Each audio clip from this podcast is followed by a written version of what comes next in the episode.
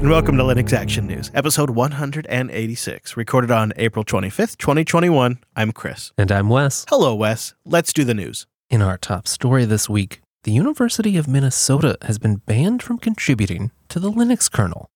Over the past year, the university appears to have been conducting research on the kernel and is weeks away from publishing a paper based on that research titled Stealthily Introducing Vulnerabilities in Open Source Software via Hypocrite Commits.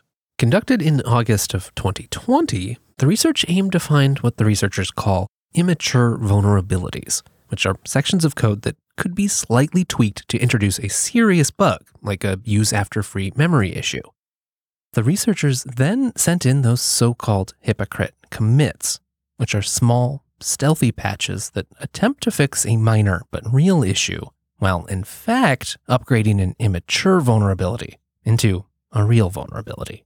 Fast forward from last year to early April 2021, when a new patch was submitted by a PhD candidate at the University of Minnesota. It was a new, small, innocent seeming patch. Events developed further on the 19th when veteran kernel contributor Al Viro rebuked that candidate for submitting a fix that does not fix anything. In the email thread, he suggested this contribution pointed two possibilities, writing, Plainly put, the patch demonstrates either a complete lack of understanding or somebody not acting in good faith.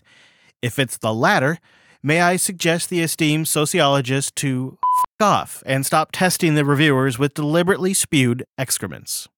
Al Viro suspected that the useless patch from the student was likely to be part of that hypocrite commit research. Greg KH seemed to agree and advised them not to waste the kernel maintainer's time with such patches, writing, Please stop submitting known invalid patches. Your professor is playing around with the review process in order to achieve a paper in some strange and bizarre way. This is not okay. It's wasting our time, and we will have to report this again to your university. Seemingly unaware of the larger context around the previously conducted research, the initial reaction from the university was defensive, claiming the kernel team was hostile to newbies. That seems to have been something of a last straw for Greg, who stated he will now have to ban all future contributions from your university and rip out your previous contributions, as they were obviously submitted in bad faith with the intent to cause problems.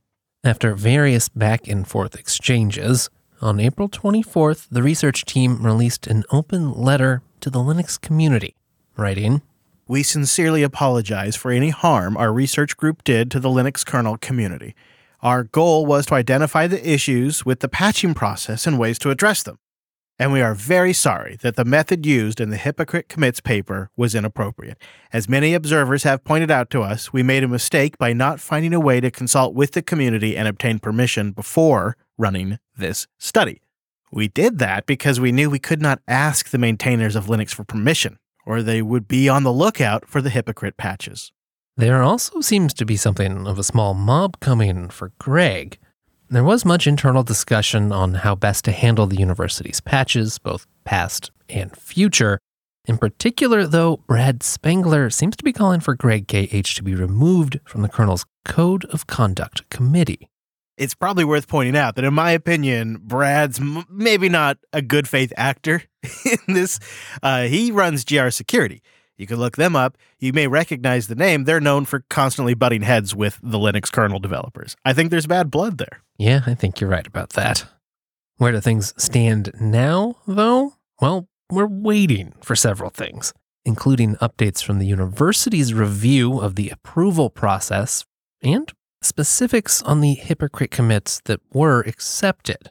Those details are being withheld right now, the researchers claiming it would reveal identities of those involved, but it's made it hard to have all the details we need to really analyze what happened here. Yeah, they don't want to necessarily dock somebody further. Um, but the other things we're waiting for, I would point out, is the university was sent a letter from the Linux Foundation on Friday, April 23rd, which outlines how they can regain the trust essentially of the Linux kernel community. And that's just kind of the answer right now from the team. Respond to the letter and then we'll proceed. So that's the facts. Now for our analysis. This started out, to me anyway, as a technical issue, but really it's become a human issue. The kernel community's trust was violated. They feel burned, time was wasted, and if things had gone differently, they might have also just been embarrassed by this research. And they weren't given an opportunity to have a voice to change how it might have gone or ask them not to do it in the first place. Yeah, that's a good point. And this would have been revealed, this big paper, soon at the IEEE Symposium on Security and Privacy, which starts May 23rd. So it would have been unveiled in front of a large audience. It may have been a bit of a bombshell had this whole thing not happened. If not for this kerfuffle we're, on, we're now talking about, this paper kind of just would have been a news item in itself. It probably would have been on this show. But now, well, now the paper's kind of going to be a flop, isn't it? It's going to be covered in kerfuffle stink. And partly that may well be deserved. But I have to ask what about the questions the research was trying to address? How vulnerable is the kernel to patches from malicious actors? That's probably something we should ask, even if we don't think this line of research was a good way to go about answering it. Yeah, even if it's something that's further up the user stack, maybe it doesn't have quite the resources. I think that's kind of the downside to how the research team handled this is now the reaction to it and the correction to it has prevented what is probably a pretty valuable conversation. And while we don't know everything right now, and putting aside how the research was conducted, it, it seems like reading through all of this that there was code that got accepted in 2020 and was not caught by the maintainer. It might validate that this attack vector really is possible. I'm sure we've known about this, right? It, we know nation state actors have targeted the kernel before, but what we don't have a great picture of is how well has that worked? Now, these were all pretty small, seemingly trivial patches, but I'd like to know more. Yeah. And I think the researchers had them rolled back. You know, they emailed in, oh, no, we caught something. We need to fix this before it was actually committed to the actual kernel tree. I, I didn't didn't seem like there was any, at least of these three, nothing made it to like a distribution or anything and they self corrected before it went too far. I would agree that it seems like if you, if you, take their paper at good faith here, that was always their intent. They didn't ever want to actually add new vulnerabilities to the kernel. They were just trying to see if they could get maintainers to say, looks good. In some in some senses, it's like, oh yeah, obviously. You know, if you pretend to be a good actor for a while and then you sneak in some code, a busy maintainer is going to let that in. Uh, that's not not a big surprise. You know, breaking news, haha. But at the same time, it does kind of raise the question could we build better tooling? Is there something we could do that's maybe automated that would be checking for these kinds of things? And I think the real crime, the unspoken crime here that we haven't said out loud, is they took, they burned kernel developer time. They took, they used, they stole kernel developer time. And those maintainers and the developers of the kernel are so busy that that should be a crime against humanity. And that's the thing, that's kind of the unspoken part that we haven't said out loud yet, is that's really what happened here. And that's the crime they've committed, essentially, because nothing ever made it into production. Well, on a happier note, while Greg was off dealing with that kerfuffle, Linus was hard at work on a shiny new kernel. That's right, after a week delay, the Linux 512 kernel has been released. Linus Torvalds wrote in a brief announcement Thanks to everybody who made last week very calm indeed, which just makes me feel much happier about the final 512 release. Linux 512 brings Intel Variable Rate Refresh, Radeon RX 6000 series overclocking support, and, of course, mainline support for the Nintendo 64 linode.com slash LAN. Go there to receive a $100 60-day credit towards your new account. And of course, you go there to support the show. Linode is the largest independent cloud computing provider. But really, Linode is where you go if you just want to spin something up on the web for yourself, for your company. Maybe it's a portfolio, maybe it's the backend infrastructure for your company's website. I've been using them for just over about two and a half years, and they're the only company I recommend for people that want to host something online, no matter what skill level you're at or what technology stack you use. Linode can help your ideas come to life on the web. If you run into any trouble, well, I've got good news. They have the absolute best customer service 24 7 by phone or ticket.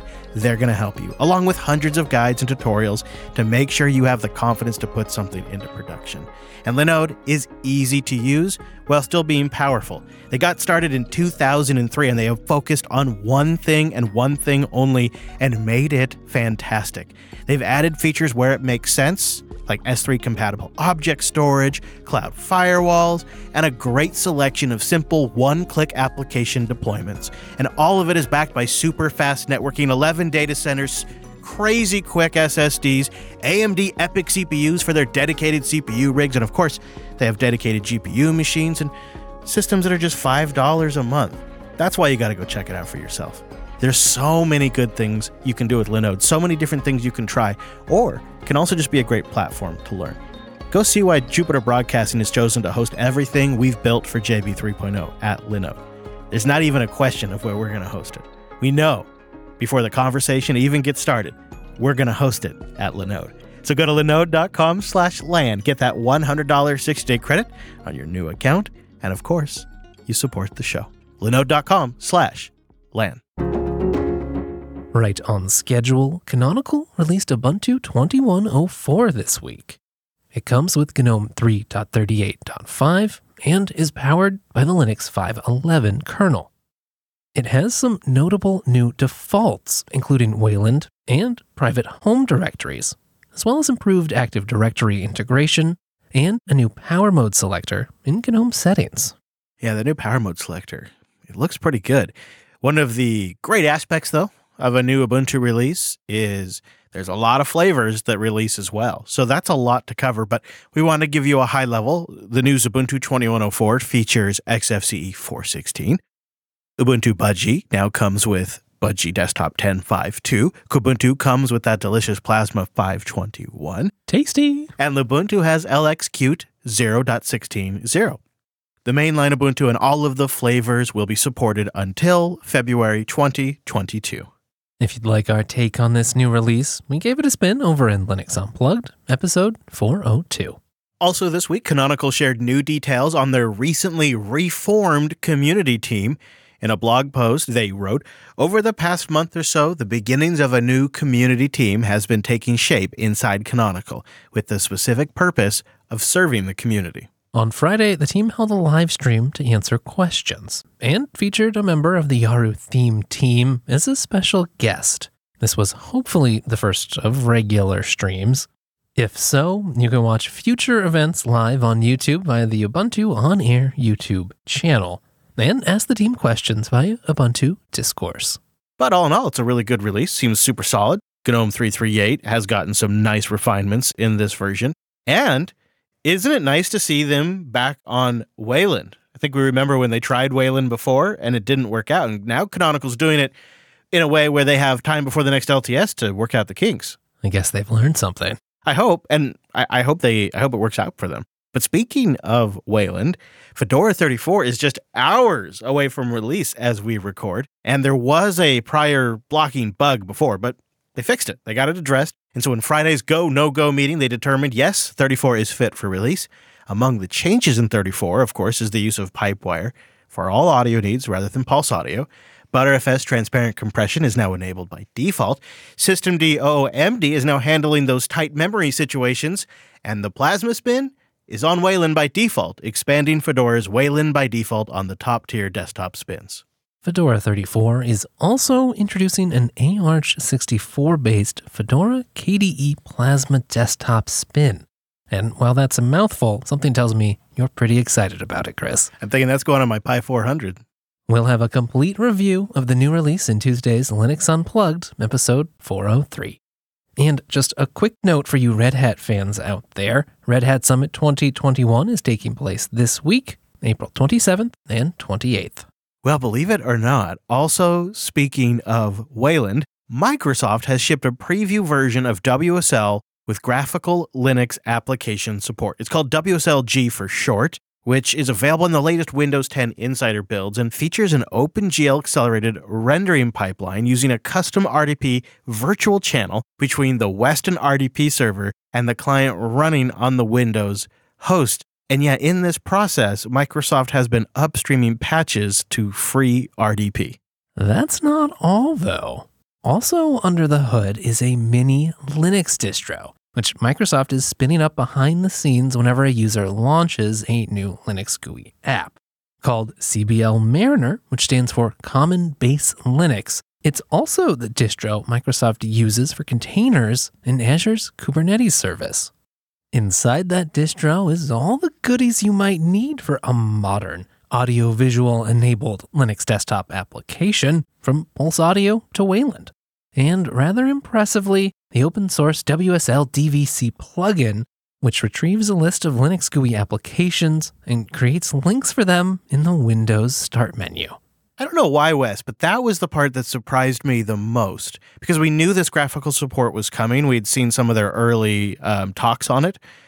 But when I actually sat down on a Windows box with this enabled and saw that there was like Audacity listed in the start menu that was actually the Linux version, I, I guess it was just it was a level of integration beyond what I expected. Same here. It really is impressive, and it seems to be one of the goals they're striving through throughout this whole WSL project. Is how do we make this as seamless as possible? From better file sharing across both services to now, yeah, being able to run applications as if they're installed in Windows. Also, nice to see that they're adding uh, a new set of command line tools to make it easier to manage WSL. I thought that was pretty nice. I don't know if it's complete though, because it seems like not everything was installed properly when I used the command line tools, but I like where they're going because it's going to make like just WSL dash dash install and you got a base system up and going. You will need to be in the Windows Insider program to have access, but it is a big usability improvement from the rather large set of obscure Windows command lines you otherwise have to use, enabling features with DISM, things like that to get it to work, which is not as friendly for your Linux users out there. This always stokes the debate of is this going to make people less inclined to use the Linux desktop now that you can you can have WSLG on Windows, you can have three or four different distros in terminal windows and you can install Linux applications, your favorite Linux applications, and run them with OpenGL acceleration. Oh, and just kind of ironically, I suppose, they're also going to be Wayland.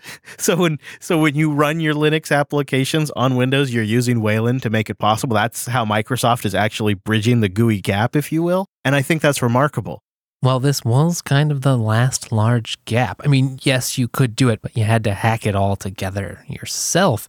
This makes the whole thing feel A, much more integrated, as you touched on, but B, also more of like a real distro. I mean, it feels like, you know, Microsoft is shipping this sort of well contained and thought through system that's kind of fully featured. I mean, if Ubuntu 2104 wasn't running Wayland, I mean, they'd be behind Microsoft. you burned Canonical.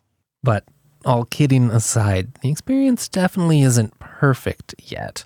I had more than a few issues, including WSLG not installing at all and requiring me to totally remove WSL before I could get it working again. And I know you ran into a few issues with setup as well. Yep. Essentially, it just was an incomplete installation because I was trying that new command line tool, which, like I say, I think that's a good direction to go. But when you're working with the early preview builds, it's well, it's beta. It's it's definitely beta. For instance, you also need to make sure you get upgraded specific drivers that enable the sort of virtual GPU support to make this really efficient. And at least in Ubuntu, you still have to install all of the sort of normal userland libraries, which adds, I don't know, another 700 megs to your little Linux distro there, despite the fact that a lot of that's being handled by Microsoft. There's just no doubt about it. When you and I were going back and forth over chat as we were getting our Windows boxes set up, it is kind of arcane. When you set up a Windows box from scratch, from from zero, it feels like you've time traveled back to the 90s. And and I I totally appreciate that's not the experience for 99% of Windows consumers. They buy a machine and Windows is loaded on it. And so I'm never really going to voluntarily run Windows, really no matter how good WSL gets. Um, I'm just kind of hopeful it means in the end we have more Linux users, at least in some form. Right. I think that's kind of where we have to hope is maybe you're a gamer who really needs to have Windows because that's where all of your games run the best. Or perhaps you're at work and, well, Windows is the workstation that's provided to you. Maybe you even want to target Linux, but you didn't have a great way to do that. You didn't have IT staff who knew how to build you a, a Linux development test workstation. That's all taken care of for you now. And it kind of seems like developing desktop Linux apps is one of the use cases Microsoft has built this in mind. Yeah, isn't that interesting? They emphasize that a little bit in their video talking about this. And uh, you know what I think it's for? What? Microsoft Outlook. Their Outlook developers aren't Linux desktop users, but I believe down in my core that they're working on a brand new version of Outlook. We already know they're working on an Electron version, but I think they're working on a version that they're going to bring over to Linux. But job one is getting the in house Microsoft developers up to date with WSLG. And then once they have the infrastructure in place, they can actually start working on the on the Linux desktop port. I see your desktop Linux email client master plan. If you'd like to learn more about WSLG without going through the pain of installing Windows, you might want to check out a video we'll have linked from Microsoft Product Manager Craig Loewen, where he demos things like using gedit to browse and edit files on his Windows system and record in WSL with Audacity, sound coming from the Windows host. Linux.ting.com. Go see how much you could save and get $25 off. They have plans that'll work for a family, or plans that'll work for an individual, or plans that'll work for your small business. I love their new Flex plan. I think it's great because you can have as many lines as you need on your account, and then it's just $10 additional per line. Every line gets unlimited text and calls, and every line shares the same pool of data, either LTE or glorious 5G. If you use 2 gigs or 20 gigs or more, there's a perfect Ting plan for you, and every plan gets access to Ting's award winning crushing it customer service and their nationwide LTE and 5G network coverage. And the best part, no contracts ever. What I love about Ting is they have three different networks to choose from, and right now I'm on the Verizon network. I've moved around depending on the coverage, but I love that they have so many different options. And here's a truth bomb for you it's simple to switch to Ting. Pretty much any phone works because they support so many networks. So here's what you do get your Ninja outfit on and then head over to linux.ting.com. Check your current phone, create an account, pick the plan that's right for you. And when you're all done, Ting will send you a SIM card that you pop in your phone and you get activated in minutes. So go try it out right now at linux.ting.com. This past week, our little Linux powered helicopter made three successful flights on Mars. And what's remarkable about all of this is that Linux and open source is at the core of everything making this possible. That right there is the team celebrating video sent back to the ground using FFmpeg to process and prepare it for them. And FFmpeg is one of thousands of open source projects inside these rovers and the rotocopter. And that's something the JPL and GitHub CEO Nat Friedman wanted to recognize. And so they worked with JPL to go through the list to look at all of the projects and discover the nearly 12,000 developers on GitHub who contributed to different aspects of Ingenuity's open source software stack.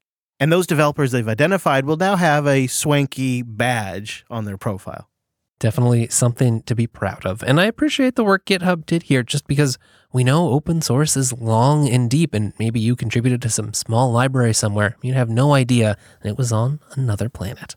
At first, like Skeptical Pants Chris was like, a badge? Badges? We don't need no freaking badges. And then I realized, actually, Chris, if you were to browse somebody's GitHub profile and you saw that badge on there, I actually think I'd be legit impressed. And so then I actually kind of think it's neat. And you're right, they did have to do some digging. It's it's kind of a cool story, and I am just I am just so thrilled at the three successful flights of this Linux powered rotocopter, and what a milestone that this is for Linux in general and in future space missions. I mean, we just we just saw history right here.